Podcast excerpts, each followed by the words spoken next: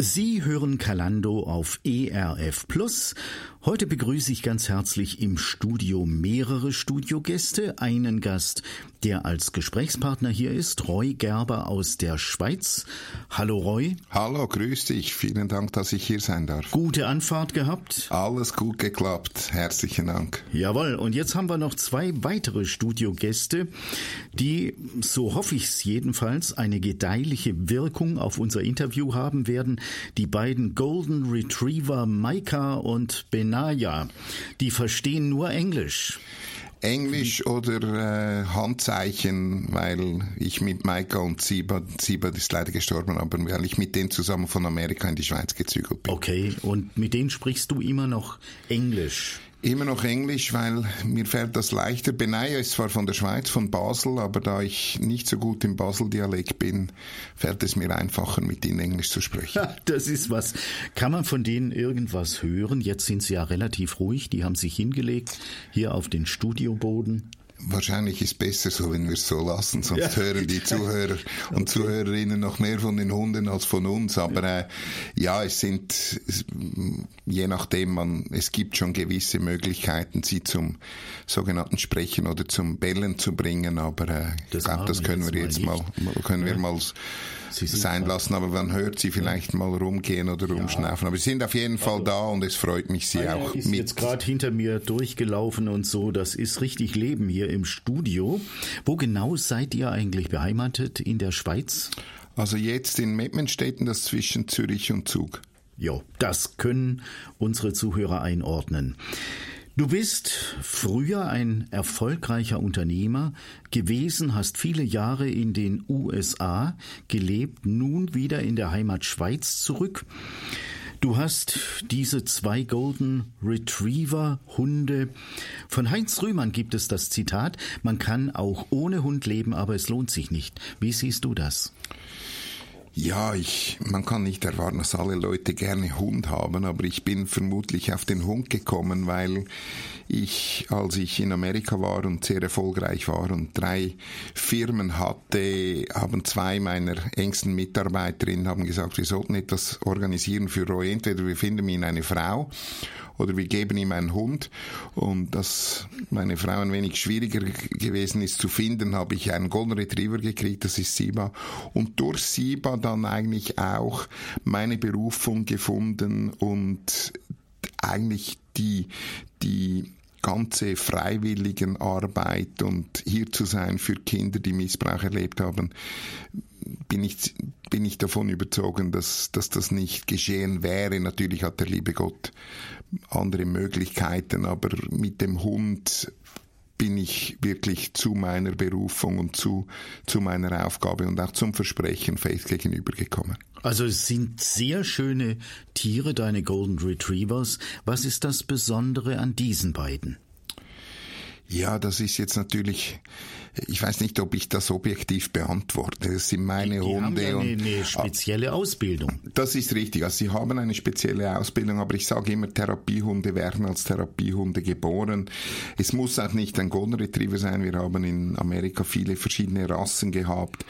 Aber es ist schon etwas, das verschiedene Charakteristiken, aber hauptsächlich einfach das präsent zu sein, das, das auszuhalten, das, das Liebe und mit Empathie da zu sein, ist etwas, das ich immer wieder erstaunt bin über die Hunde. Und dann auch die Realisation, warum wir zwei Ohren und zwei Augen und zwei Hände und zwei Füße haben und nur einen Mund ich habe gelernt, dass Zuhören und mit Empathie präsent zu sein viel wichtiger ist, als etwas zu sagen, als einen Ratschlag zu geben oder eine Antwort oder eine Lösung bereit zu haben.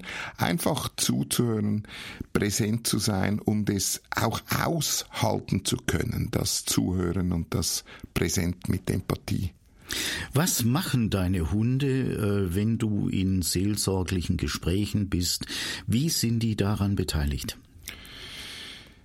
Vielfach ist es so, ich bin ja immer in Gesprächen zu zweit. Also ich führe keine Gespräche, also am Telefon mit der Kummernummer nehmen wir ab. Telefongespräche ist klar, da sind wir alleine, aber wir besprechen jedes Gespräch nachher im Zweierteam. Aber Treffen, wo die Hunde auch da sind, finden immer zu zweit statt. Also ich mache das immer mit einer Frau. Sei das, wenn wir auf, unterwegs sind in einem Treffen oder bei uns in den Büros. Und die Hunde sind primär einfach mal da. Sie schaffen Vertrauen, weil vielfach sind Leute, und wir begleiten ja nicht nur Kinder, die Missbrauch erlebt haben, es können auch Athleten sein, die durch eine schwierige Zeit gehen oder Geschäftsleute. Und vielfach sind Leute, die äh, etwas Traumatisches erlebt haben. Das kann ein Verkehrsunfall sein, das kann ein Todesfall sein, das kann ein Missbrauch sein, sind Leute vielfach wütend auf alle, auf Gott, auf den Partner, auf die Kinder oder den Chef oder was auch immer. Und die Hunde schlagen eine Brücke. Niemand ist eigentlich wütend auf die Hunde und die Hunde schaffen eine eine Basis, wo man mit Vertrauen und, und Nächstenliebe einander begegnen kann.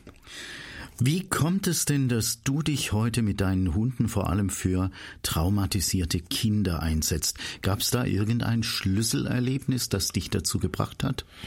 Ja, da gab's ein, da gab's mehrere Schlüsselerlebnisse, aber eines ganz speziell und das war ja auch dann die Ursache des des ähm, des Buches und des des Versprechens. Aber es war eigentlich primär so, dass ich ähm, als ich die drei Firmen noch hatte in Amerika, ich eine ältere Dame gesehen habe, die ähm, mit, mit Einladen beschäftigt war von zwei, von zwei Heliumflaschen. Ich habe dann angehalten und gefragt, ob ich ihr helfen kann. Da hat sie gesagt, ja, sie wäre froh. Und dann habe ich ihr geholfen, um äh, diese, diese Heliumflaschen einzuladen. Und dann hat habe ich gesagt, ja, wo sie dann hingehe. Und dann hat die Frau gesagt, sie gehen an ein Geburtstagsfest für missbrauchte Kinder. Und da habe ich gedacht, ja, aber das gibt's doch nicht. Dann hat sie gesagt, ja, wenn ich will, kann ich mitkommen. Dann habe ich gesagt, habe ich das gesagt, dass jeder erfolgreiche Geschäftsmann sagt, ich würde gern, aber ich muss gerade ähm, noch an einen Termin. Und das war zwar Sonntag und ich hatte keinen Termin, aber ich bin dann, habe gesagt, ich kann nicht lange bleiben, weil ich noch meinen Hund dabei habe. Und dann ist äh, hat sie gesagt, es kommen dann noch Therapiehunde und dann sind wir gegangen, dachte ich, was sind denn das für ein Verein und so. Und dann bin ich da mit meinem Hund mit diesen Heliumflaschen und in dieses Hinterhof gekommen und habe diese Kinder mit diesen freiwilligen Spielen gesehen und habe das erste Mal der liebe Gott bei der Arbeit gesehen. Und es war eine, eine Fröhlichkeit, eine, eine, eine Stimmung. Ich konnte das irgendwie nicht einordnen, aber es, ich dachte mir, ich, ich will da mehr davon erleben. Und das war meine erste Begegnung mit den, mit den Therapien. Die sind dann gekommen und dann hat einer gesagt, ja, ob er meinen Hund testen darf. Und habe ich gesagt, ja, selbstverständlich. Und da hat gesagt, ja, mein Hund Siba wäre ein super Therapiehund.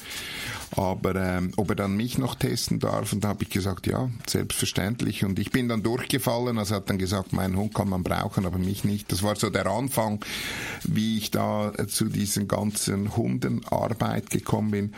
Und dann aber, als ich auch noch diese, diese Zertifizierung bestanden habe und mit SIBA als Team ausgebildet und, und auch zertifiziert wurde, wurde ich dann gefragt von meiner Kirchgemeinde, ob ich bereit wäre für ein Sommerlager, wo speziell organisiert wurde für sexuell missbrauchte Kinder. Und dort waren über 50 Kinder und ich war zusammen mit SIBA das einzige Hundeteam. Es waren über 70 Freiwillige, die sich dort engagiert hatten. Und als die Kinder angekommen sind, war ein Mädchen dabei mit dem Namen Faith. Und Faith ist mir aufgefallen, weil sie hat eine rote Feder im Haar gehabt. Und Faith wie viele andere Kinder ist natürlich sofort Siba aufgefallen und diese Kinder sind immer mit Siba zusammen gewesen und haben Zeit verbracht mit Siba. Und wenn sie mit Siba zusammen waren, haben sie auch Mut gefasst, um mit den anderen Kindern zu spielen und an den anderen ähm, Möglichkeiten, sei es Schwimmen oder, oder auf Wanderungen teilzunehmen.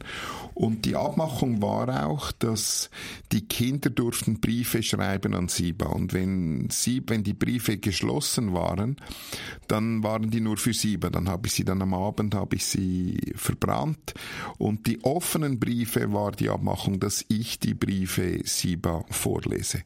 Und schon während des Tages haben die Kinder unwahrscheinlich viel Siba erzählt und ich war dankbar, dass meine Aufgabe eigentlich nur die Leine halten war, weil es waren so verrückte Geschichten. Ich konnte es nicht glauben, mir sind einfach nur die Tränen runtergelaufen. Und dann am Abend, als ich die Briefe, die meisten waren offen, Siba vorgelesen habe, sind, sind mir einfach nur die Tränen runtergelaufen. Und habe dann, und immer in dieser Zeit hat Faith die rote Feder in ihrem Haar gehabt. Und ich habe dann viel Zeit mit diesen Kindern verbracht und mit Siba und, und diese, diese Erlebnisse gehört. Und am Schluss vom Lager, als es darum ging, Abschied zu nehmen. Und diese Kinder wollten nicht gehen und, und äh, war so schwierig. Und Siba hatte mehrere Kinder um sich herum und, und eine war natürlich Faith. Und Faith war als letztes Kind mit Siba zusammen. Und dann hat sie die rote Feder aus ihren Haaren genommen. Und das erste Mal in dieser Woche, währenddem sie die rote Feder aus ihr Haar genommen hat und sie die Feder Siba in das, in das Halsband gesteckt hat, hat sie das erste Mal mir in die Augen gesehen und hat gesagt, Roy, versprich mir etwas. Versprich mir, dass du dich einsetzt für Kinder wie mich, die sexuellen Missbrauch erlebt haben. Und mir sind die Tränen runtergelaufen und, und konnte gar nicht richtig antworten und sie ist dann im Bus reingestiegen und ich habe sie dann zurückgewunken und sie ist dann nochmal rausgekommen und ich habe gesagt, Faith, ich verspreche es dir. Und, und dann hat sie mich umarmt und geweint und ich habe geweint. Dann ist sie in den Bus wieder reingestiegen und so an der Scheibe rausgeschaut. Und ich einfach nur geweint. Und seit dieser, diesem Tag, diese rote Feder, das ist die Originalfeder von Faith. Und ich habe diese Feder mit mir eigentlich die ganze Zeit als Erinnerung an, ans, ans Versprechen, aber auch als Ermutigung, hier zu sein und, und allen Betroffenen eine Hoffnung zu geben und auch bereit zu sein und sie zu ermutigen, darüber zu sprechen. Ich danke dir erstmal für diesen sehr persönlichen Bericht. Wir nehmen uns Zeit für ein bisschen Musik.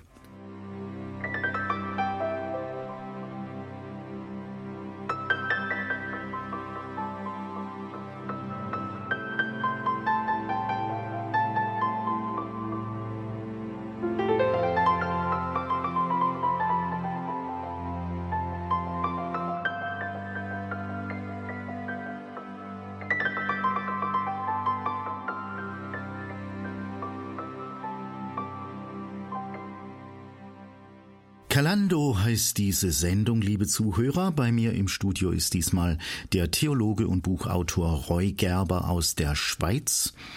Roy, du setzt dich selbst für traumatisierte Kinder ein. Wie und wo bist du eigentlich selber aufgewachsen und wie war denn deine Kindheit? Also geboren bin ich in Nürnberg, das hört man wahrscheinlich meinem Dialekt noch an, aber aufgewachsen bin ich in Horgen am Zürichsee und ähm, meine Kindheit, ich, ich war in, bin in so ein genannter guter Schweizer Familie aufgewachsen. Meine Eltern ähm, waren geschieden zwar und äh, meine Mutter hat dann, als ich sieben war, nochmals geheiratet. Aber ich hatte eine ganz enge Verbindung mit meiner Oma, meinem Opa, die waren gerade nebenan und dort habe ich die wunderschöne Zeiten in meiner Kindheit verbracht. Was hast du denn so von deinen Eltern mitbekommen? Ich meine, das sind ja schon entscheidende Jahre gewesen. Da waren die auch da. Was haben die so, äh, ja, wie waren die? Also ich bin aufgewachsen, mein Vater war sehr erfolgreich geschäftlich und äh, man sieht es mir nicht mehr an, aber ich war mal sehr gut im Sport. Ich habe äh, Leichtathletik, Wasserball, aber auch Squash gespielt und war sehr gut im Squash und habe zweimal in sehr wichtigen Spielen äh, verloren im fünften Satz und mein Vater ist nicht viel gekommen, um mich zu, äh, sehen, wie, ich gespielt habe. Aber diese zwei sehr wichtigen Spiele, wo ich zweimal gegen denselben im fünften Satz verloren habe, hat er gesehen und hat mir das erste, was er gesagt hat, als ich zum Squash Court rausgekommen bin, ist, wenn du härter trainiert hättest, hättest du dieses Spiel gewonnen. Jetzt, er hat's nicht bös gemeint, es war sicher kein Missbrauch. Es sind einfach Dinge, die viele von uns wahrscheinlich gehört haben, Dinge, die man einfach so gesagt hat. Und in mir drin hat es aber etwas ausgelöst, weil ich nie eigentlich gehört habe, du bist gut, du bist wertvoll oder wir haben dich lieb sondern es war immer auf Leistung bezogen. Und das hat in mir natürlich dann ausgelöst, dass ich immer dachte, ich muss noch mehr arbeiten, ich muss noch mehr erfolgreich zu sein, um geliebt zu sein, um wertvoll zu sein. Also diese Lügen angefangen zu leben und äh, angefangen zu glauben. Und dann hat das natürlich in mir eine gewisse tiefes Selbstwertgefühl und tiefe ähm, oder Minderwertigkeitskomplexe ausgelöst. Und durch das habe ich dann meine Schmerzmittel, meine Überlebensstrategien angefangen einzunehmen. Bei mir war es Erfolg Geld und Frauen.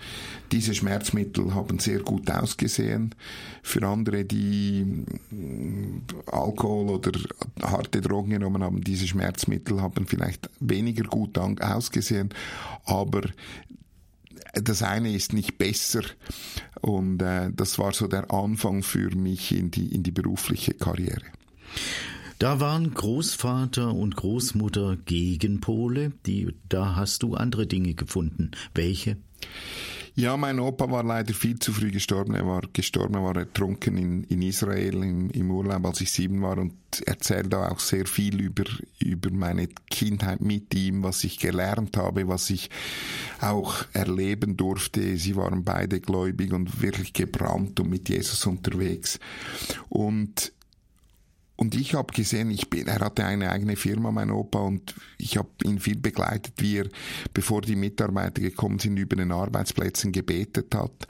Ich habe wirklich gesehen, wie sie, wie sie da waren für andere Leute, wie sie den Glauben nicht nur am Sonntag gelebt haben, sondern es war sieben Tage ersichtlich. Das habe ich aber erst viel später rückblickend realisiert, als ich Kind war, war das einfach so normal. Aber äh, ich bin dann eigentlich mehr damit aufgewachsen, dass der liebe Gott ist, ist für die Kranken und die Armen und ich schaff's auch alleine und habe mir dann auch alle Mühe gegeben, es alleine zu schaffen.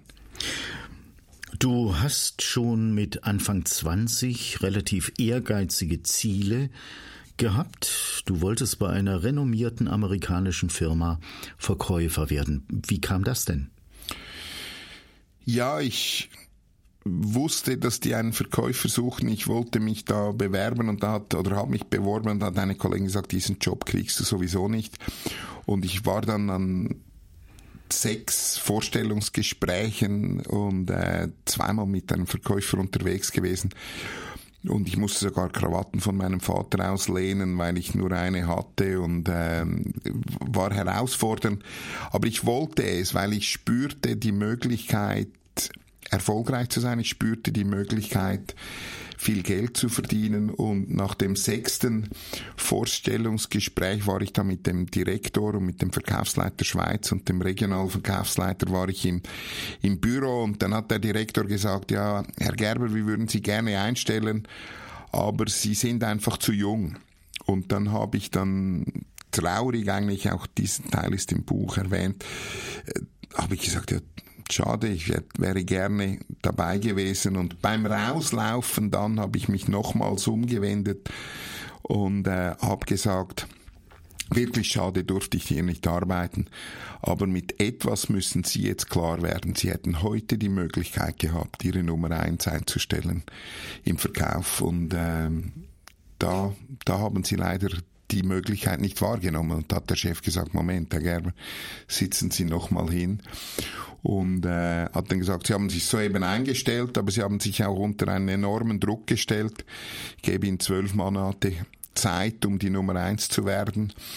Und ich habe mich einfach immer selbst dann auch so unter Druck gesetzt, um erfolgreich zu sein und habe natürlich auch gewisse Talente mit in die Wiege bekommen, aber habe auch viel gelernt, wie man erfolgreich sein kann und, und äh, habe das dann auch genossen.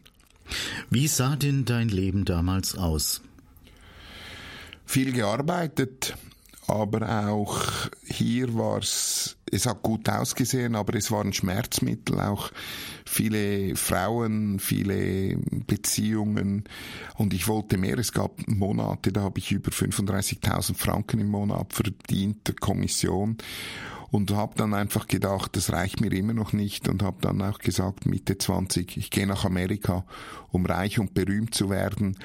Es war wie alle wie die Schmerzmittel sind jetzt nochmals erfolgreich und viel Geld zu verdienen ist nicht schlecht und es heißt auch nicht, dass das immer Schmerzmittel sind. Für mich war es der Motor, für mich war es Schmerzmittel, um meine Minderwertigkeitskomplexe zu überbieten oder oder zuzudröhnen und aus diesem Grund war es für mich nicht befreiend. Ich wollte mir beweisen mit dem Erfolg, mit dem Geld, dass ich wertvoll bin.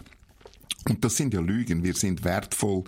Gott sieht uns als wertvoll. Gott hat uns geschaffen und liebt uns so, so wie unsere wahre Identität ist. Und die Frage ist, sehen wir uns so oder haben wir das Gefühl, wir müssen das oder jenes erreichen? Und dann kam für dich tatsächlich die Gelegenheit, in die Vereinigten Staaten auszuwandern. Und dort bist du in der Tat ein erfolgreicher Geschäftsmann geworden. Mehr erzählst du uns gleich nach der Musik.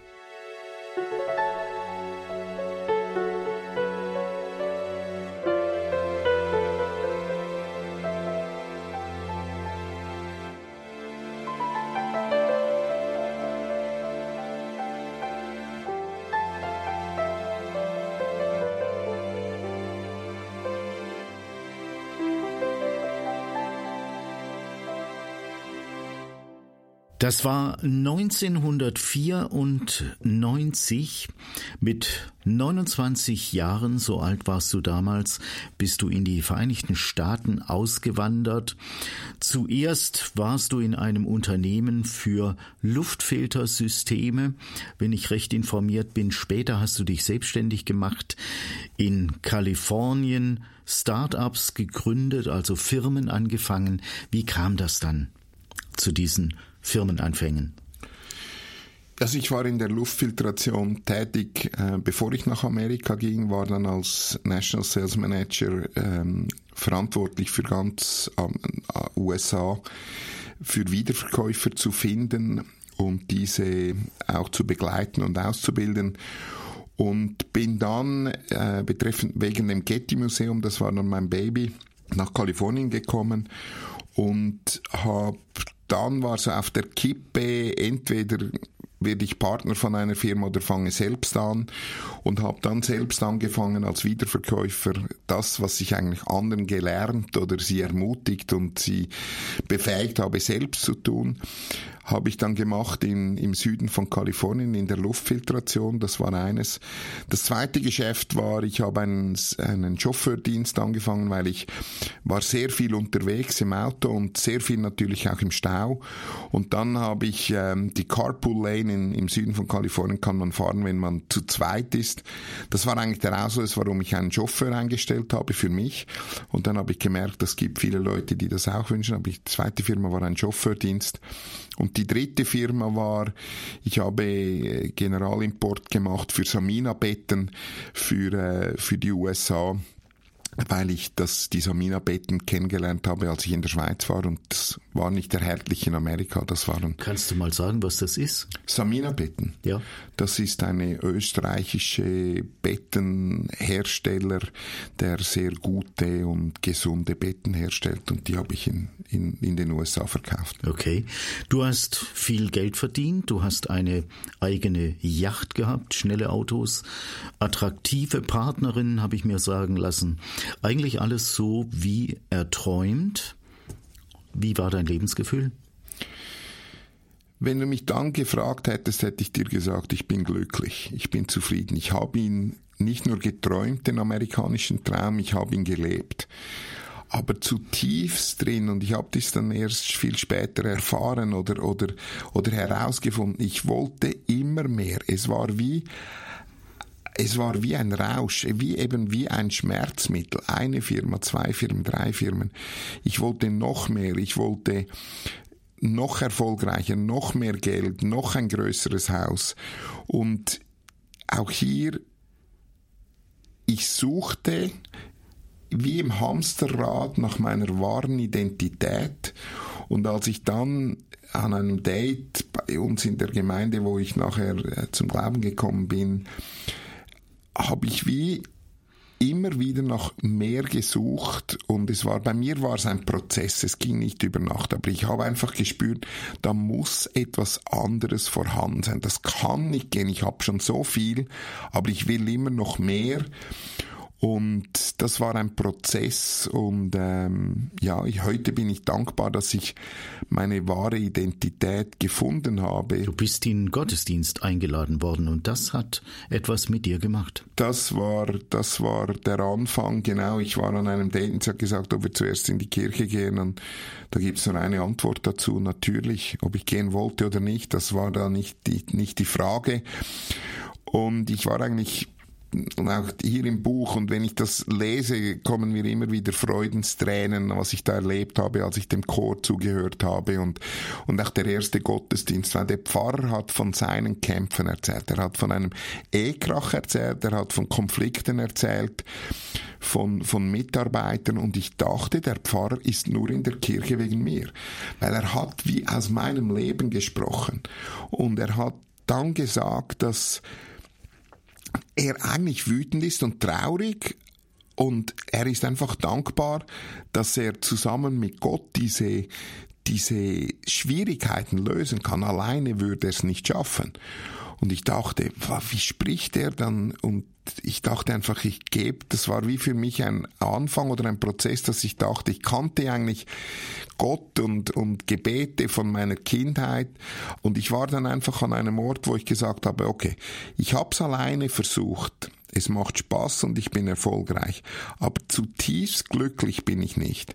Ich gebe Gott eine Chance. Wenn es ihn wirklich gibt, dann, dann bin ich bereit, dass er in mein Leben kommt und, und ich bin gespannt, was, was dann möglich ist und wie er mich, wie er mein Umfeld, wie er, wie er mich verändern kann. Durch dieses Erlebnis hat sich etwas in deinem Leben verändert. Einiges ist gleich geblieben. Du hast noch immer wechselnde Beziehungen gehabt, aber du hast angefangen zu beten und du hast dich auch in den Chor hinein begeben und wurdest Chorsänger. Genau. Was ging da ab? Da ging viel ab. Wir hatten am Mittwoch hatten wir Proben für den Chor und ich bin eigentlich nur in den, in den Chorübungen gegangen. Ich bin nicht an den Sonntagen singen gegangen. Wir hatten fünf Gottesdienste, einen am Samstagabend, beziehungsweise zwei am Samstagabend, drei am Sonntagmorgen und einer am Sonntagabend. Und ich dachte, ich sei nicht gut genug, um im Gottesdienst im Chor dabei zu sein. Und zwar nicht gut genug von meiner Stimme her, aber nicht gut genug für Gott, okay. um, um da auf, dem, auf der Bühne zu stehen. Und bin aber in den Chorübungen gegangen, weil ich habe gemerkt, da ist eine solche, ein solcher Frieden, eine solche Ermutigung, eine solche Liebe vorhanden, die, die mich wie wieder durch die Woche getragen hat. Es war wie eine Tankstelle. Ich habe viel mehr gekriegt, als ich eigentlich gegeben habe. Und dann hat die Chorleiterin, ich vergiss das nie mehr, hat einmal an einem Mittwoch mich gefragt, Roy, warum kommst du eigentlich am Wochenende nicht. Und sie hat nicht abgewartet, bin ich dankbar, was ich sagen würde, sondern sie hat dann gesagt, es würde mich, und ich bin sicher, es würde viele von uns und sicher auch die Gemeinde freuen, mir kommen fast die Tränen, dein Lächeln zu sehen. Und die Aussage, dass jemand will, dass ich komme, nur wegen meinem Lächeln, war eine völlig neue Dimension. Es ging nicht darum, okay, ich habe jetzt mein Leben zusammen, ich lebe ein sündenfreies Leben oder ich bin okay, sondern es würde uns einfach freuen, ein Lächeln zu sehen. Und das waren solche Aussagen und Erlebnisse, die mir neuen Mut gemacht haben und auch geholfen haben, meine wahre Identität herauszufinden und, und auch sie wirklich nicht nur zu wissen, sondern auch zu glauben.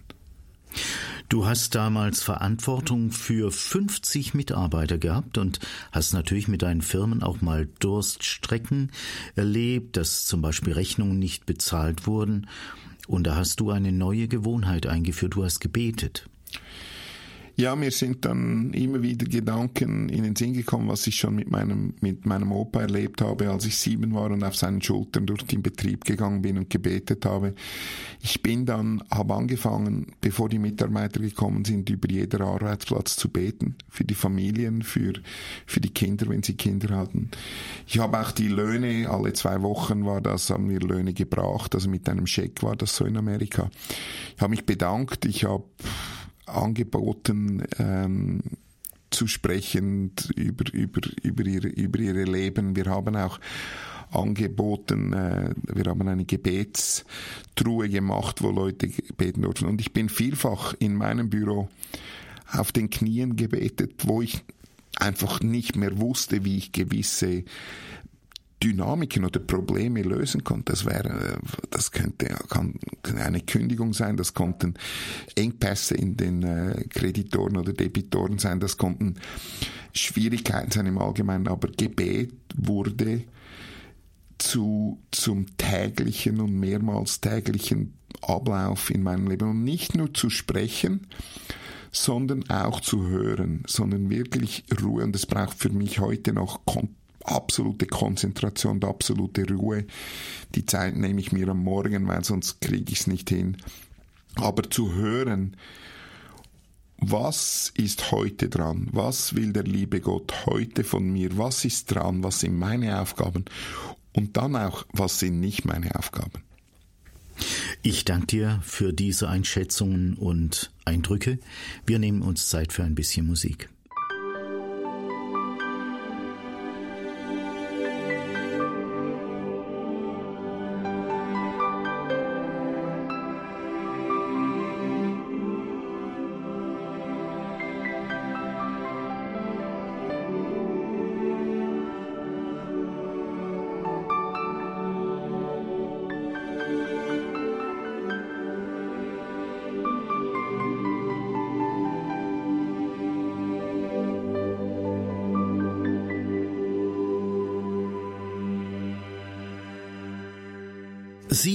Sendung Kalando eingeschaltet, Rolf Dieter Wiedenmann Mikrofon.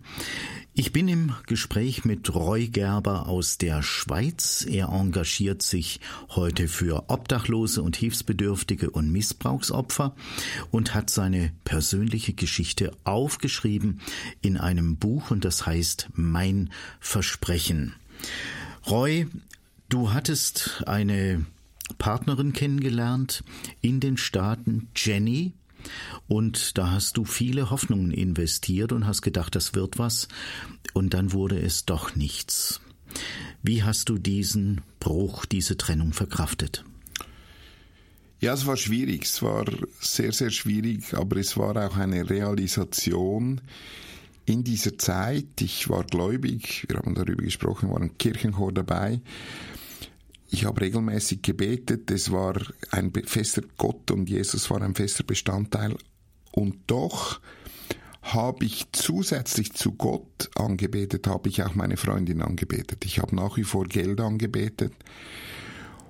Und nicht, dass Sex oder Frauen ist sehr gut und auch Geld kann sehr gut sein, aber hier, ich habe sie auf dieselbe Ebene gestellt und das geht nicht. Das kann keine Frau aushalten, das kann kein Mann aushalten. Und man sagt ja vergöttert. Vergöttert, absolut. Ich habe Jenny vergöttert, ich habe Geld vergöttert und ich habe Gott vergöttert. Und ich hätte das so nicht ausdrücken können, aber es war für mich, ähm, ich habe dann einen Bruch gemacht, es war betreffend Sex wollten wir zurückstufen und, und nochmals warten. Nicht, ich habe das nicht gemacht, weil wir mussten, sondern weil ich wollte.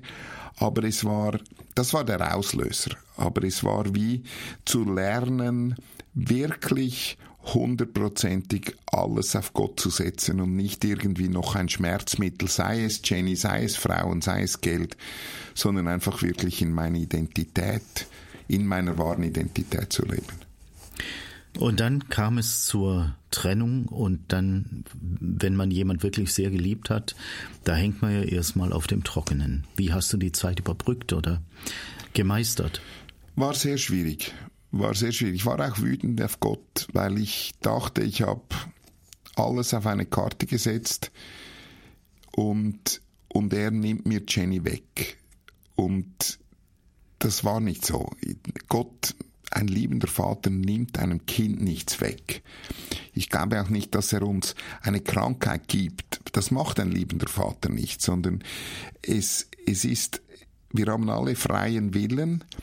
Und für mich war es sehr schwierig, weil ich dachte, ich mache meinen Teil und Gott macht nicht seinen Teil. Und ich habe dann einfach durch einen Prozess und dank sehr, sehr guten äh, Mentoren und äh, guten Freunden und der Gemeinde, wo ich wirklich zu Hause war, aber Leute, die auch in mein Leben sprechen durften. Ich habe ihnen das okay gegeben, auch meine sogenannte Begleitpersonen oder Festbrüder oder Accountability Partner, habe sieben, habe heute noch sieben, zwei Frauen und fünf Männer, denen ich die Freiheit gebe und wo ich will, dass sie in mein Leben sprechen und auch umgekehrt, die alles wissen über mich und ich alles über sie. Und das hat mir geholfen, wirklich zu reflektieren und zu sehen, was ist mein Teil, wo sind meine Schmerzen noch vorhanden, wo sind unverarbeitete Erlebnisse von der Vergangenheit, wo sind Schmerzmittel und, äh, und haben mich begleitet. Und durch viele Gebete, durch viel Ringen, aber durch auch diese Freunde und Gottes Hilfe und Freisetzung war ein langer Prozess, hat etwa sieben, acht Jahre gedauert bei mir. Du hast dich durch diese Krise auch ein Stück weit ins Schneckenhaus zurückgezogen und hast sehr viel äh, mit dem Therapiehund gemacht. Das wurde jetzt so eine Art Schwerpunkt, ist das richtig?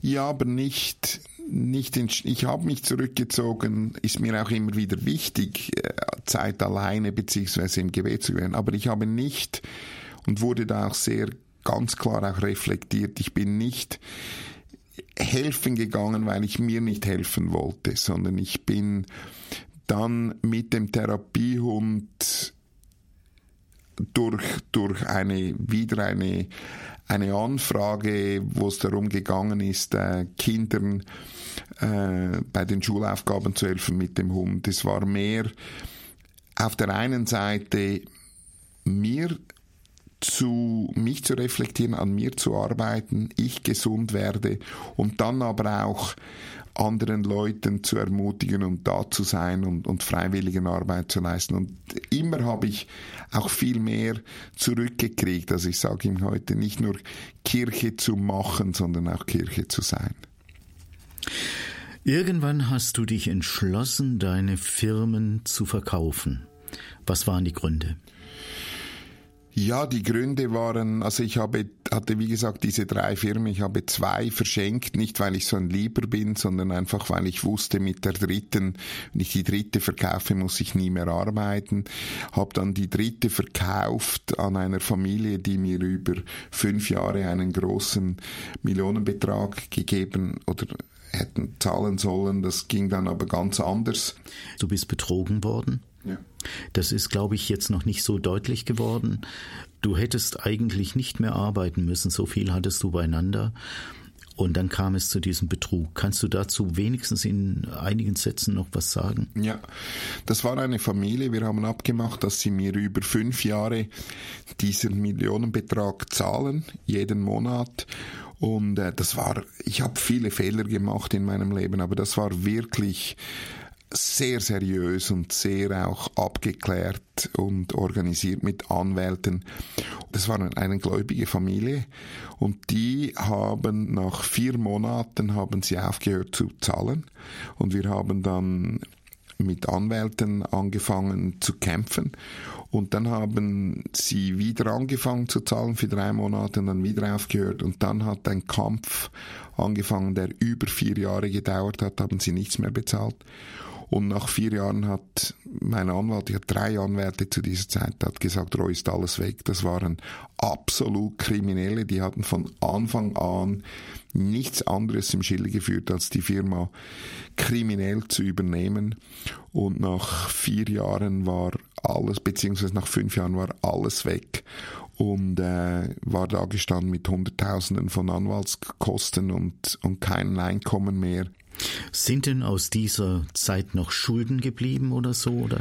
Nein, ich habe dann jeden Job angenommen. Also ich habe im Service gearbeitet, ich habe für Cateringfirmen gearbeitet, ich habe für eine Elektrofirma gearbeitet, ich habe wirklich jeden Job während meinem Studium angenommen, um diese Schulden abzuzahlen. Und ich bin zurück in die Schweiz gekommen, schuldenfrei, mit nicht viel, mit zwei Koffern, einem, einem Container voll, voll Möbel und, und noch einem Motorrad und natürlich meinen zwei Hunden, äh, Mike und Siba.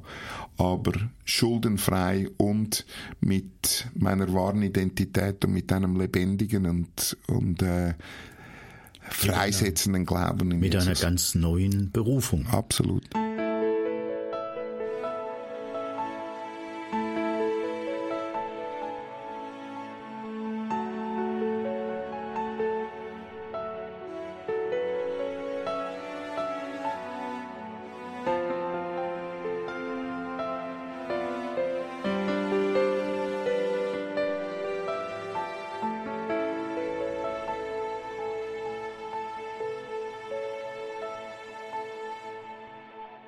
Gespräch sind wir diesmal mit Roy Gerber, Theologe und Seelsorger und Buchautor. Er hat seine ganz persönliche Geschichte aufgeschrieben. Das Buch ist bei Fontis erschienen und trägt den Titel Mein Versprechen. Roy, du hast gemerkt, dass deine Zeit in Amerika zu Ende geht, dass was Neues dran ist und bist dann zurückgekehrt in die Schweiz und da hattest du Berührungspunkte mit dem Pfarrer Ernst Sieber in der Schweiz. Wie kam das? Ja, hier war es ein Prozess. Ich wollte eigentlich nicht zurück in die Schweiz, aber ich hatte den Eindruck, für Pfarrer Sieber zu beten, habe dann ihn auch kontaktiert und war dann im Urlaub im Sommer, hat der ehemalige Gesamtleiter Martin Fischer hat äh, mich getroffen und wollte mich fragen wie über meine Arbeit und ich habe dann im Gebet, habe sogar in mein Journal geschrieben, dass meine Zeit zu Ende kommt in, in äh, Amerika und wollte das nicht wahrhaben. Und es ist dann aber alles genauso eingetreten, wie ich das in meinem Journal aufgeschrieben habe. Und war sehr herausfordernd, aber ich habe auch sehr, sehr viel gelernt, war dort verantwortlich für drei Betriebe und war auch in der Geschäftsleitung der Sozialwerke Pfersieber. Und es war für mich natürlich rückblickend ein Geschenk, auch, auch zu sehen, wie in diesem Bereich gearbeitet wird in der Schweiz. Habe dann eine neue Gemeinde gesucht und weil ich war ja 14 Jahre in derselben Gemeinde, wo ich zum Glauben gefunden habe, nach und nach als Pfarrer gearbeitet. Und auf der Suche nach einer neuen Gemeinde in der Schweiz habe ich gespürt, dass super Kirchen, super Gemeinden, super gepredigt, super Worship.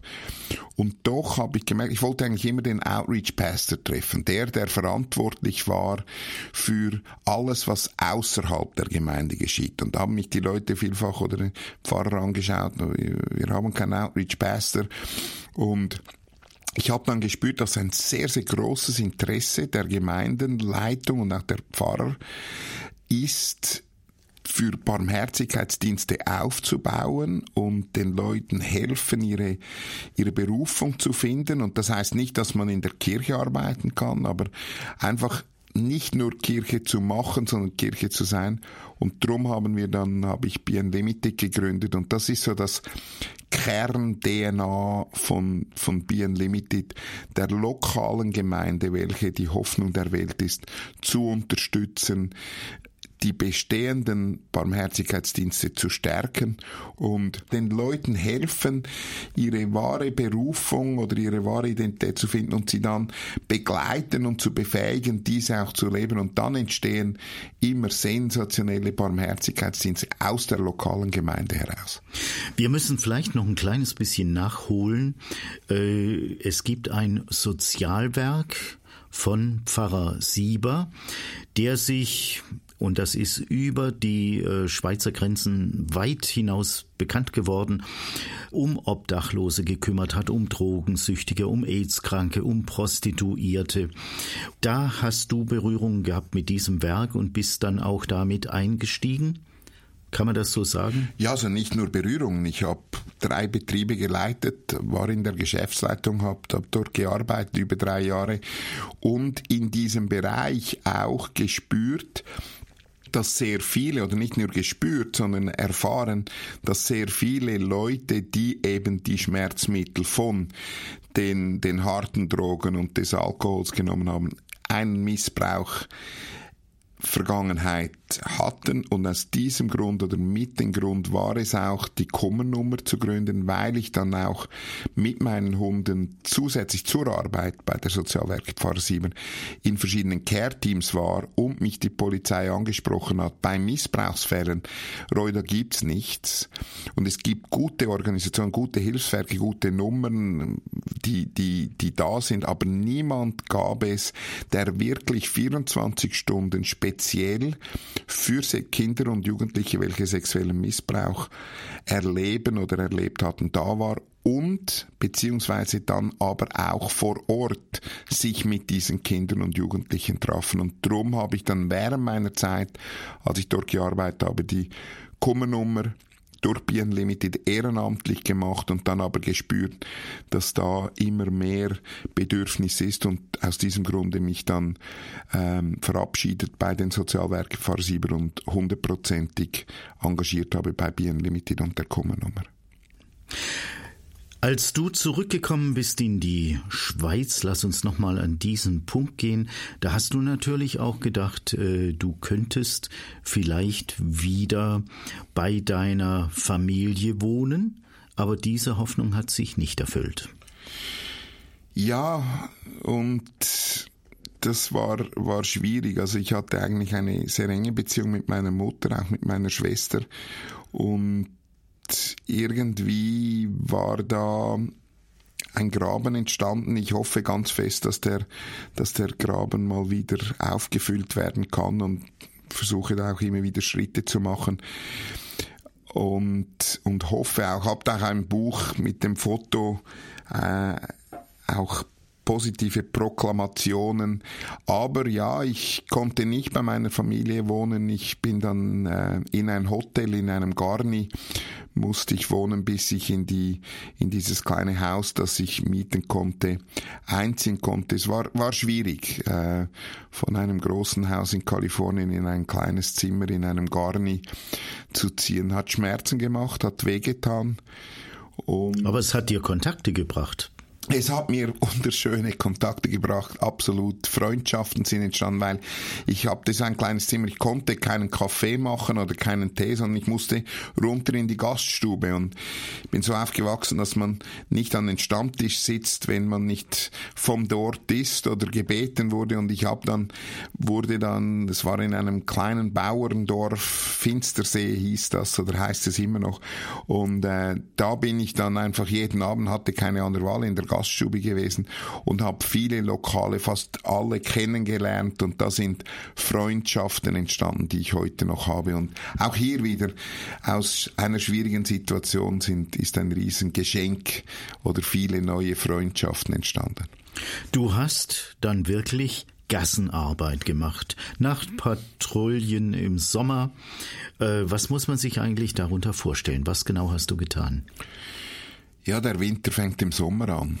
Und Leute, die schwierige Erlebnisse hatten oder allenfalls das Leben aus dem Ruder gelaufen ist, sind immer wieder zu diesen Anlaufstellen gekommen, auch zu dieser Kummernummer. Und ähm, wir sehen uns auch da nicht als Therapeuten. Ich habe auch den Namen Therapiehunde, habe immer ein wenig Mühe. Wir sind nicht Therapeuten, sondern wir sind mehr Wegbegleiter oder Ermutiger und begleiten die Leute auf ihrem Weg ein, ein Stück weit, ihnen helfen, ihre, ihre, ihre wahre Identität zu finden, unabhängig von der Vergangenheit und dann auch zu befähigen, in dieser wahren Identität zu gehen und die Lügen und die, die Scham und die, die Vorwürfe und, und diese, diese, wie gesagt, diese Lügen abzuschütteln und, und vorwärts zu gehen. Dir sind immer wieder Menschen begegnet, gerade auch im Rotlichtmilieu, die selbst sexuellen Missbrauch in ihrer Kindheit erlebt haben. Das ist ein erstaunlicher Zusammenhang. Ja, das geschieht uns allen, weil wir wissen aufgrund von Studien, dass in der Schweiz, in Deutschland und Österreich jedes vierte Mädchen und jeder siebte Knabe in seiner Kindheit mindestens einmal sexuellen Missbrauch erlebt. Das heißt, dass wir in unserem Geschäft, in unserem Dorf, in unserer Kirche Minimum jede vierte Frau oder jeder siebte Mann sexuellen Missbrauch erlebt hat. Bei Erwachsenen ist es ja noch mehr, weil viele Frauen und Männer sexuelle Gewalt im Erwachsenenleben erlebt haben.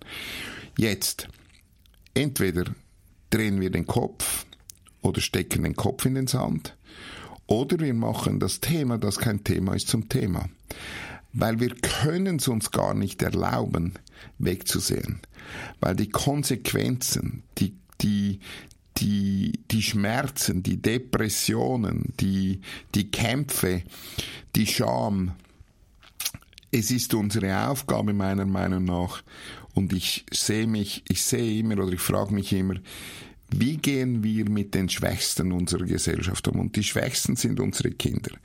Und wenn wir uns nicht für unsere Kinder einsetzen mit allem, was wir haben, wer macht es dann? Und aus diesem Grund haben wir alle in unserem Umfeld Betroffene.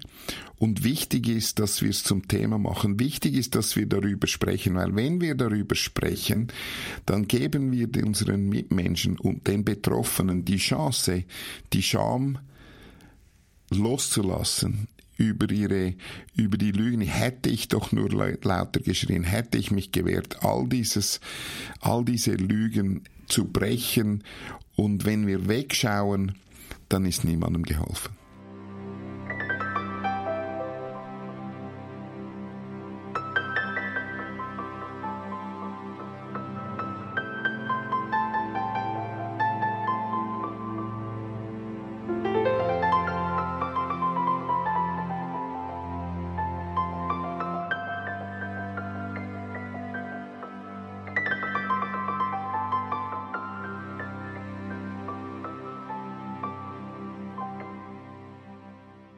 Rolf-Dieter Wiedenmeiner Mikrofon. Kalando heißt diese Sendung, die Sie da gerade hören.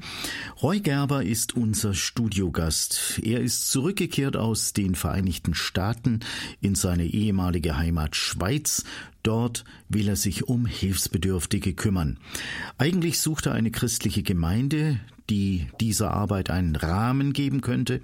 Er wird aber nicht fündig, so beschließt er, selbst etwas auf die Beine zu stellen und er nennt es Be Unlimited, sei ohne Grenzen, könnte man das mal grob übersetzen. Roy, was ist das und warum dieser Name? Wir sind alle von Gott erschaffen in seinem Ebenbild. Wir können Gleiches oder mehr erleben und, und kreieren, als Jesus gemacht hat, weil er beim Vater ist und sich für uns einsetzt. Das ist biblisch. Wissen wir das? Glauben wir das? Und wenn ja, leben wir danach. Das heißt, du und ich und alle Zuhörerinnen und Zuhörer, die das glauben können, den Himmel auf Erden bringen. Be unlimited, lebe unlimitiert. Und ich denke mir immer wieder, wir, die das glauben, haben ja allen Grund zu tanzen und zu singen. Und manchmal, wenn ich in einen Gottesdienst gehe, habe ich das Gefühl, ich gehe eine, an eine Beerdigung. Und ich möchte ja, wenn ich so lebe, dann dann geht es ja nicht darum, dass die Leute oder ich mir überlege, was ich nicht sollte, sondern wissen die Leute, weiß ich, was ich kann. Und wenn ich den Himmel auf Erden bringen kann, dann dann verändert das das Umfeld, es verändert meine Persönlichkeit, es verändert die Leute, mit denen ich begegne. Und das wollte ich einfach, das wollte ich weitergeben, das wollte ich ausleben, ich wollte andere ermutigen und begleiten, das wirklich auch Wirklichkeit werden zu lassen. Und ein Freund von mir hat mal gesagt, Roy, ich kenne niemanden, der so viele Wunder erlebt wie du. Und auf der einen Seite hat mich das sehr traurig gemacht, weil wenn wir, wenn wir wirklich glauben, dass wir Gleiches tun können oder mehr wie Jesus gemacht habe, dann erleben wir Wunder. Und Wunder können wir. Gott macht nicht nur Wunder möglich vor 2000 Jahren, er macht es heute noch. Aber schon vor 2000 Jahren und heute braucht es immer ein Verrückter, der bereit ist, etwas zu tun, das eigentlich verrückt ist. Ich meine, wenn du biblische äh, Wunder ansiehst, war verrückt, aus dem Boot auszusteigen, Jesus entgegenzugehen. Es ist verrückt, am Nachmittag um zwei Fischen zu gehen und die Netze auf der anderen Seite rauszuwerfen. Es war verrückt, ich schreibe es auch in meinem Buch über das Chili-Mobil, Essensvermehrung zu sehen. Aber wenn wir nicht bereit sind, etwas Verrücktes zu tun, dann erleben wir auch keine Wunder. Und es macht so viel Spaß, Wunder zu erleben.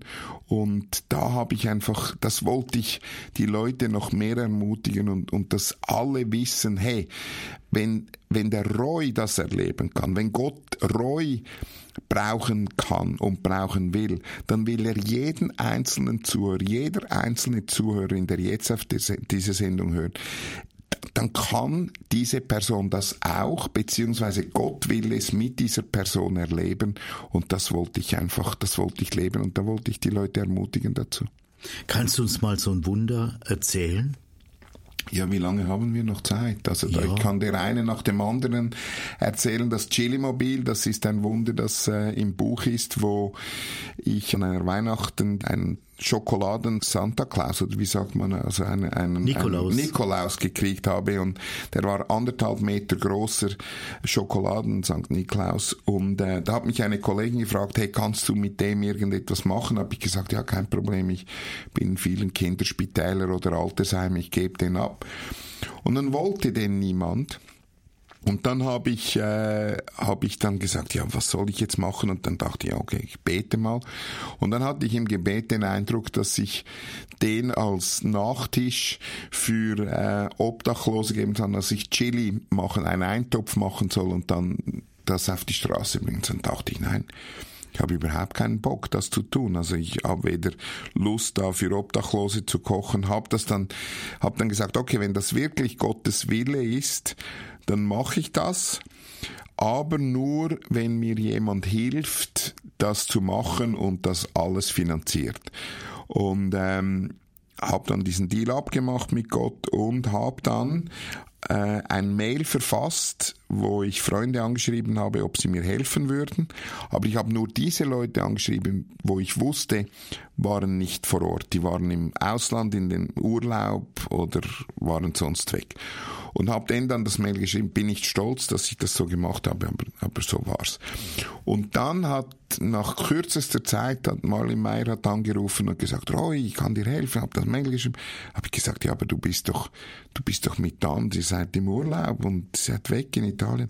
Nein, nein, Dan ist die Treppe runtergefallen, da hat sich das Bein verletzt und wir sind nicht gegangen und wenn ich jetzt da etwas Gutes daraus entstehen lassen kann, dann bin ich noch so, dann kurz nachher nochmal eine Kollegin angefangen, dann sind wir, haben wir das, ähm, habe ich gesagt, ja gut, jetzt habe ich diesen Deal gemacht mit Gott, jetzt, jetzt bleibt mir nichts anderes übrig. Und habe dann, wir haben gekocht, wir haben für 20 Personen haben wir Essen gekocht und wir sind nach äh, Santa Ana gefahren und haben mit meinem Wohnmobil, wir hatten Kaffee dabei, wir haben 30 äh, Schalen dabei gehabt und sind dann dort parkieren, wo ich parkiert habe, wo ich rausgegangen bin, ums Wohnmobil gelaufen, waren schon über 40 Personen dort. Und ich dachte, ja nein, jetzt gibt's eine Schlägerei da, wir haben gar nicht für alle genug Essen dabei. Und dann habe ich meiner Kollegin gesagt, Aaron, die dabei war, habe ich gesagt, hey, mach kleine Portionen. Ich gehe mit diesen Leuten da vorne sprechen und, und versuche Frieden zu stiften. Und als ich gesagt habe, kleine Portionen, dachte ich, mich, mich hält jemand da hinten an der Schulter und, und hatte den Eindruck, sage ihr große Portionen zu machen. Und dann dachte ich, jetzt bin ich komplett bescheuert und habe dann gesagt, hey, mach normale Portionen.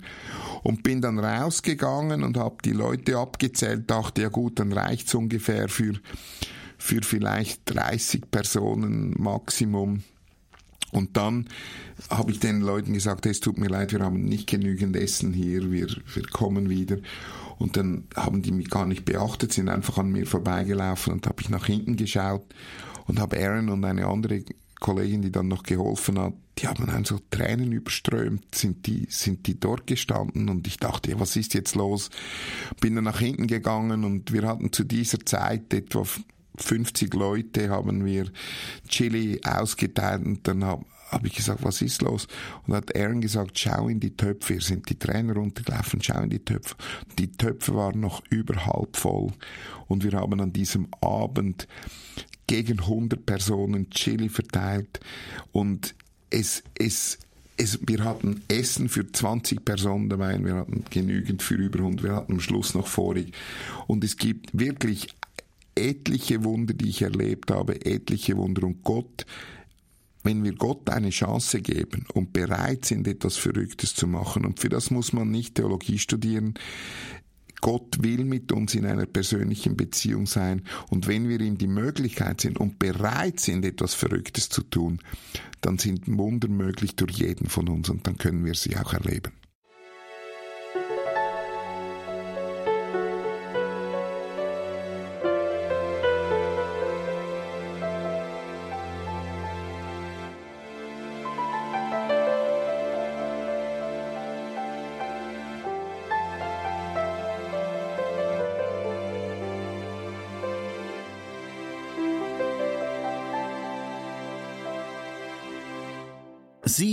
Kalando auf ERF Plus. Unterwegs sind wir in der zweiten Sendestunde. Ich spreche gerade mit dem Theologen und Seelsorger und Buchautor Roy Gerber aus der Schweiz. Roy, gibt es eigentlich Zahlen? Wie ist die Lage in der Schweiz? Wie viele Missbrauchsfälle sind da bekannt? Also aufgrund der letzten UBS Optimus Studie, die auch lesbar ist bei uns auf der Webseite, wissen wir, dass es in der Schweiz, in Deutschland sind die Zahlen ähnlich, fast ebenbürtig wissen wir, dass jedes vierte Mädchen und jeder siebte Knabe in seiner Kindheit Minimum einmal sexueller Missbrauch erlebt.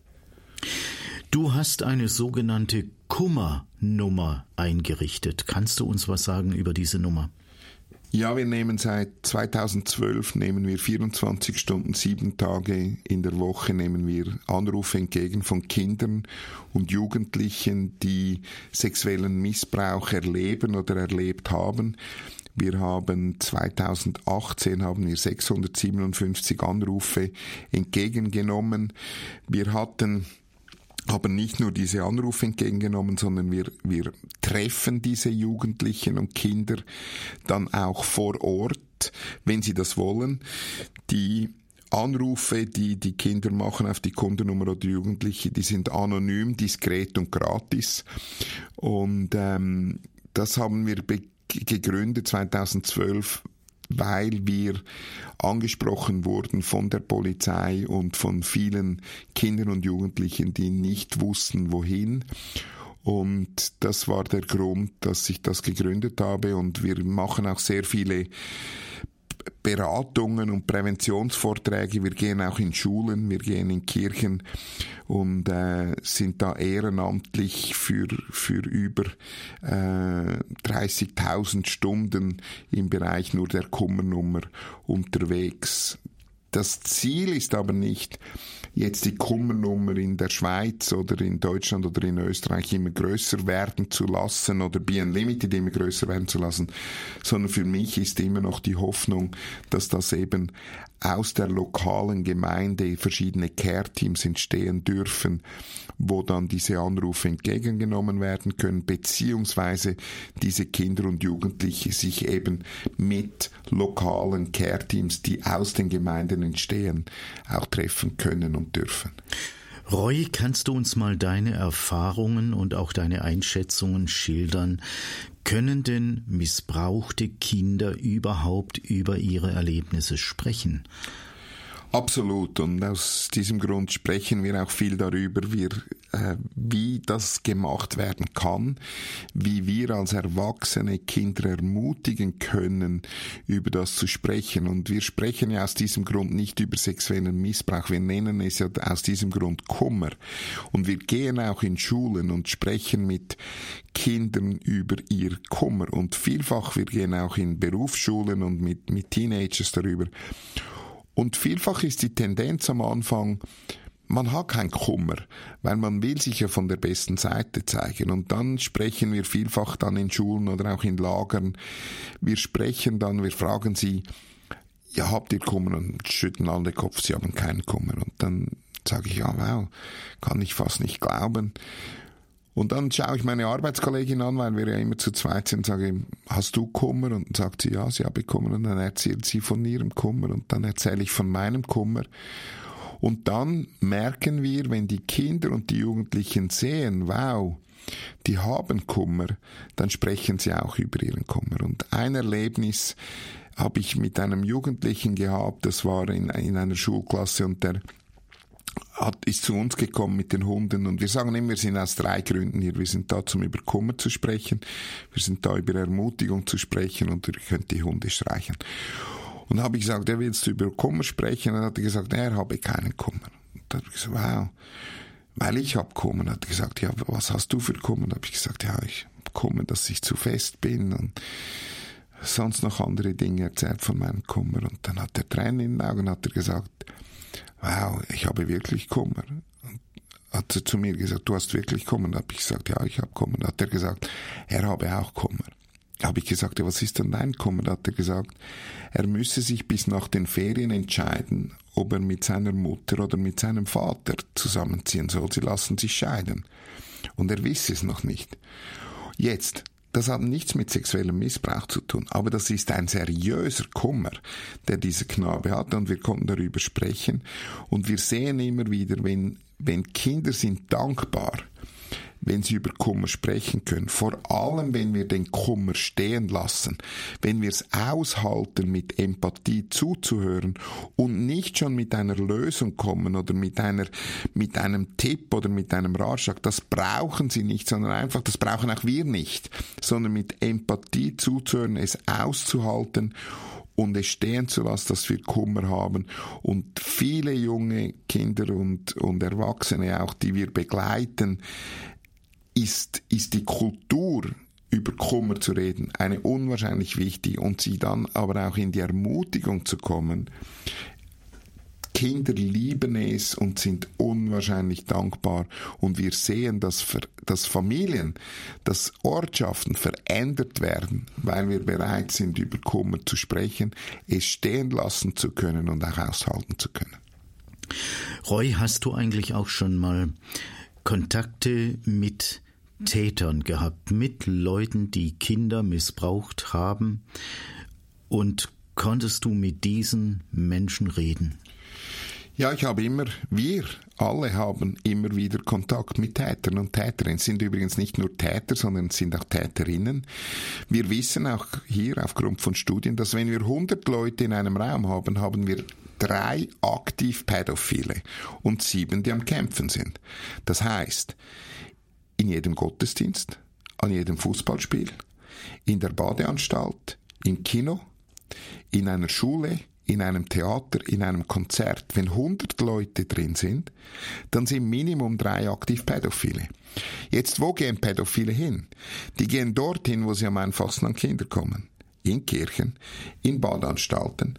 Und Pädophile sind eigentlich immer Leute, denen man es nie ansehen oder denken würde. Sind, es ist sehr manipulativ, es sind abgeklärt, es geschieht eigentlich nie aus einem Affekt heraus. Es sind Leute, die diese Beziehungen aufbauen. Wir wissen auch, dass Kinder- und Säuglingspornografie weltweit eine der größten Einnahmequellen ist. Und ich sage auch in meinen Vorträgen, wenn 100 Leute drin sind, heute Abend sitzen Minimum drei Pädophile hier. Jetzt, es gibt Hilfswerke, zum Beispiel kein Täter werden, ist eines für, für Täterinnen und Täter.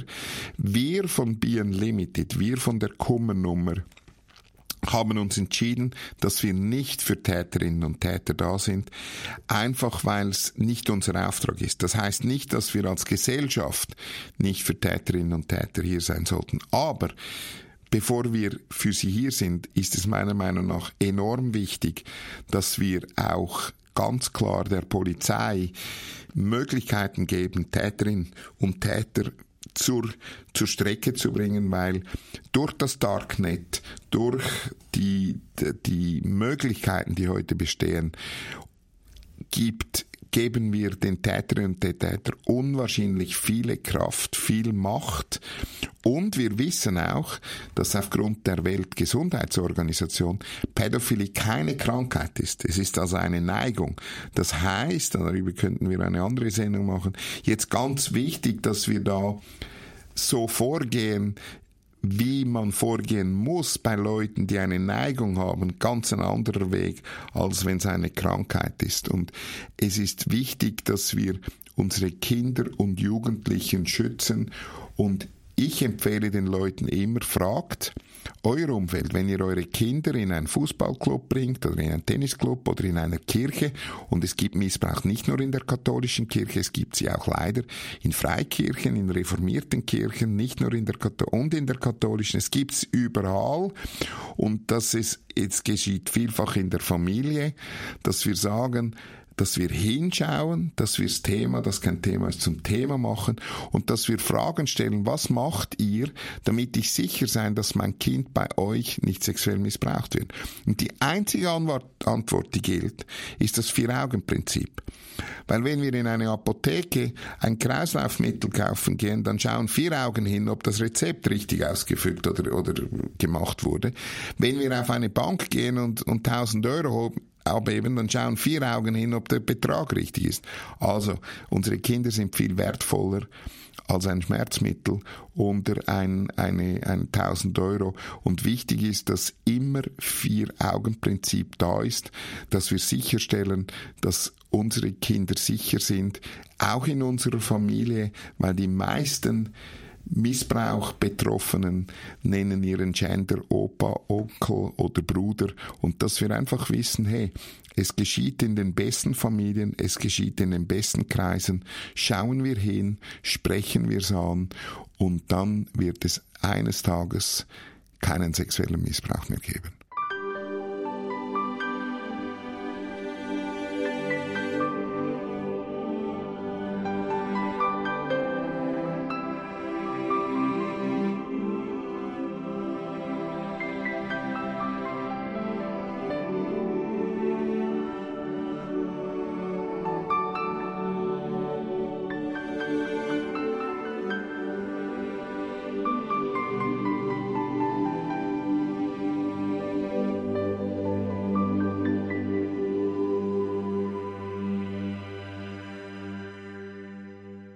Liebe Zuhörer, unsere Sendung Kalando geht in die Endrunde.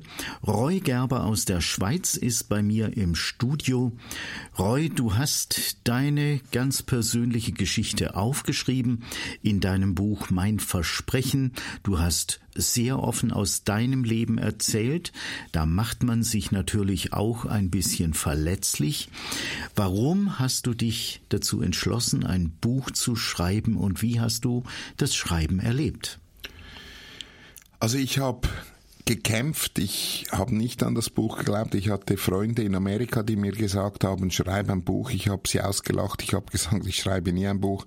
Dann bin ich in die Schweiz gekommen. Zwei Vorstandsmitglieder von BN Limited, Jean-Daniel von Lerber und Alim Baumann, haben gesagt, Roy, du musst unbedingt ein Buch schreiben. Ich habe gesagt, ich schreibe kein Buch, ich kann nicht schreiben, ich will nicht schreiben und wer liest überhaupt schon Bücher? Und die haben dann nicht locker gelassen, die haben dann mit Fontis Verlag Kontakt aufgenommen mit Dominik Klenk und mit Christian Mayer. Und die haben ihnen gesagt, hey, wir kennen deinen, äh, mit dem sollt ihr ein Buch schreiben. Der will zwar nicht, aber äh, ihr sollt das wirklich tun. Die dachten wahrscheinlich auch, das seid ihr komplett bekloppt, aber wir haben fertig geschriebene Bücher von Leuten, die, ein, die einen Verlag suchen. Und dann habe ich mich getroffen mit äh, Dominik Klenk und Christian Mayer und Dominik hat gesagt, nach unserem ersten Treffen, hat gesagt, Roy, wir sollten ein Buch schreiben zusammen und er hat den Hintergrund angesprochen, hat gesagt, der Titel sollte mein Versprechen sein und und äh, vorne sollte die rote Feder drauf sein. Sie haben dann mit äh, Markus Reder einen Mann mir zur, zur Seite gestellt, der ohne ihn hätte ich das Buch gar nicht schreiben können. Es war das wohl emotionalste, das ich jemals in meinem Leben gemacht habe. Wir haben dann sechs Tage lang nur Tonaufnahmen gemacht. Ich habe gedacht, dass ich so ziemlich mein Leben verarbeitet hatte, aber als ich da eine Geschichte nach der anderen nur erzählt hatte, und als ich fertig war, hat Markus sehr oft gefragt, ja, was war für Wetter oder wie hat's geschmeckt? Und da bin ich nochmal reingegangen in wirklich ähm, persönlichste Erlebnisse und dann auch als darum gegangen war, was schreiben wir dann rein, was was nehmen wir rein, habe ich mich gefragt, ja, aber will ich wirklich, dass das alle Leute wissen über mich und, und warum? Und es war unwahrscheinlich emotional, es war mit viel Tränen verbunden, es war mit viel Ringen, es war mit viel Beten verbunden. Aber heute, wenn ich das Buch jetzt lese, so wie es zusammengestellt ist oder wie es, wie es entstanden ist, ist besser zu sagen. Und die Rückmeldungen, die positiven Rückmeldungen, die ich erhalten habe von gläubigen Leuten und nichtgläubigen Leuten, die ihr Leben verändert sehen durften oder die Schritte unternommen haben, die sehr mutig waren, äh, hat es sich absolut gelohnt. Auch nur schon für mich. Wenn niemand das Buch gekauft hätte, nur was ich erleben durfte, auch wieder meine neue Identität zu erleben, auch die Gespräche, die ich mit Paul Young, der das Vorwort geschrieben habe, führen durfte, und es wäre nicht möglich gewesen. Es, es war nicht, das Ziel war nicht irgendwie ein Striptease zu machen von meinem Leben her, aber den Leuten Mut zu machen und zu zeigen, hey, ich habe es alleine versucht und ich war erfolgreich und es hat gut ausgesehen. Aber gib doch Gott eine Chance. Gib ihm eine Chance, weil er will mit dir unterwegs sein. Wunder sind möglich. Und wenn Gott mit mir mit mir eine persönliche Beziehung will, wenn Gott mit mir eine, nicht nur eine persönliche Beziehung will, sondern mich die Möglichkeit gibt, Hände und Füße von Gott zu sein. Wenn ich durch mein Glaube, meine Identität mit Gott den Himmel auf Erden bringen kann, wenn es, wenn Gott es will mit mir und ich es kann, dann kann es jeder. Dann will Gott es mit jedem. Und es ist immer wieder herausfordernd, aber es macht so viel Spaß. Es in seiner wahren Identität zu leben, ist unwahrscheinlich freisetzend. Es nimmt den Druck weg, etwas zu leisten, weil Gott mich sieht, wie ich wirklich bin. Er hat mich geschaffen und wenn es mir gelingt, mich so zu sehen, wie Gott mich sieht und meine Mitmenschen so zu sehen, wie Gott sie sieht, dann dann ist eine, eine Freiheit, eine Liebe, eine Ehrlichkeit, die entsteht, ein Umfeld, eine, eine Freisetzung, eine Heilung möglich, die, die sonst nie möglich gewesen wäre. Und für das hat sich's unwahrscheinlich gelohnt und ich bin unwahrscheinlich dankbar für die Leute, die an das Buch geglaubt haben, viel, viel länger, bevor ich daran geglaubt habe. Du setzt dich ein für Menschen in schwierigen Lebenssituationen. Nicht jeder Kontakt vertieft sich, nicht jede Beratung gelingt, nicht jedes Gespräch mündet da rein, dass ein Mensch äh, anders umgehen kann mit den Dingen. Wie gehst du ganz persönlich mit Enttäuschungen um? Was motiviert dich trotzdem dran zu bleiben und dich weiter zu engagieren? Also ich möchte dir jetzt nicht ins Wort fallen, aber diese Aussagen, diese negative Aussagen, die du jetzt gemacht hast, die brechen wir jetzt in Jesus Name. Jede Bewegung, jede Begegnung, jedes Gespräch bewirkt etwas. Jedes. Jetzt ist die Frage, was bewirkt es? Vielfach weiß ich das nicht. Aber jede Begegnung, jedes Lächeln, jede Ermutigung bewegt etwas. Würde ich manchmal mir wünschen, dass es ein großes Wunder ist oder jemand freigesetzt wird oder es heute Nachmittag keinen sexuellen Missbrauch mehr geben würde. Absolut. Aber Gott hat, für mich ist Gott Liebe. Und durch das er Liebe ist, glaube ich, dass Gott freien Willen geschaffen hat. Und wir alle haben freien Willen. Und jede Entscheidung, die wir machen, jeder, jeder, jedes Lächeln, jedes Wort bewegt etwas. Da sind sich auch esoterische Trümmler oder wir Gläubigen sind uns da einig. Unsere Wörter, unsere Gedanken haben eine unwahrscheinliche Kraft. Gott hat die Welt geschaffen mit Worten und er hat uns dieselbe Möglichkeit gegeben. Und wenn ich positive Proklamationen mache, wenn ich in meiner wahren Identität lebe, dann hat alles eine freisetzende Wirkung, was es auch immer ist. Vielleicht sehe ich das nicht gerade, aber mir geht es schon besser. Wenn ich meine Hände öffne und es Gott hinlege und in meiner wahren Identität lebe, unabhängig dann, was Leute über mich sagen oder denken, es verändert meine wahre Identität nie. Und aus diesem Grund ist jedes Gespräch, jeder positive Gedanke, der, den, den, ich, den ich habe oder jedes Wort, das ich ausspreche, hat eine Kraft.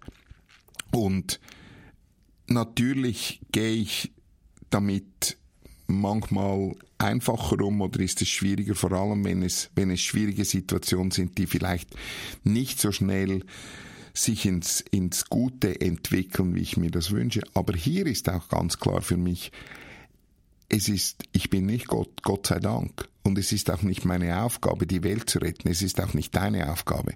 Aber in Verbindung zu sein mit Gott durch den Heiligen Geist zu fragen, was ist heute meine Aufgabe? Vielleicht ist das ein Gespräch, vielleicht ist es ein E-Mail, vielleicht ist es ein Besuch und dann das zu tun und dann wieder die Hände aufzutun und sagen, okay, ich habe es gemacht und dann das Feiern nicht zu vergessen. Wir haben allen Grund zu feiern, zu, zu, zu hüpfen, zu tanzen, zu singen und, und, und glücklich zu sein und dankbar zu sein und Freude zu haben, dass wir in einer lebendigen Beziehung mit Gott durch Jesus Christus leben können und dass es keine hoffnungslosen Fälle gibt. Dafür bin ich das beste Beispiel dazu.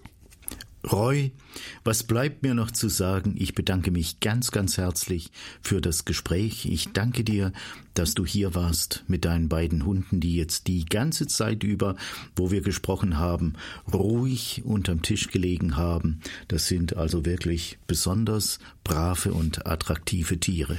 Vielen herzlichen Dank für die Möglichkeit. War mir eine große Freude und Ehre mit dir, dieses Gespräch zu führen und reichen Segen und Ermutigung mit dir und jeder Person, die die Sendung hört. Herzlichen Dank. Dir alles Gute und Gottes Segen. Danke vielmals.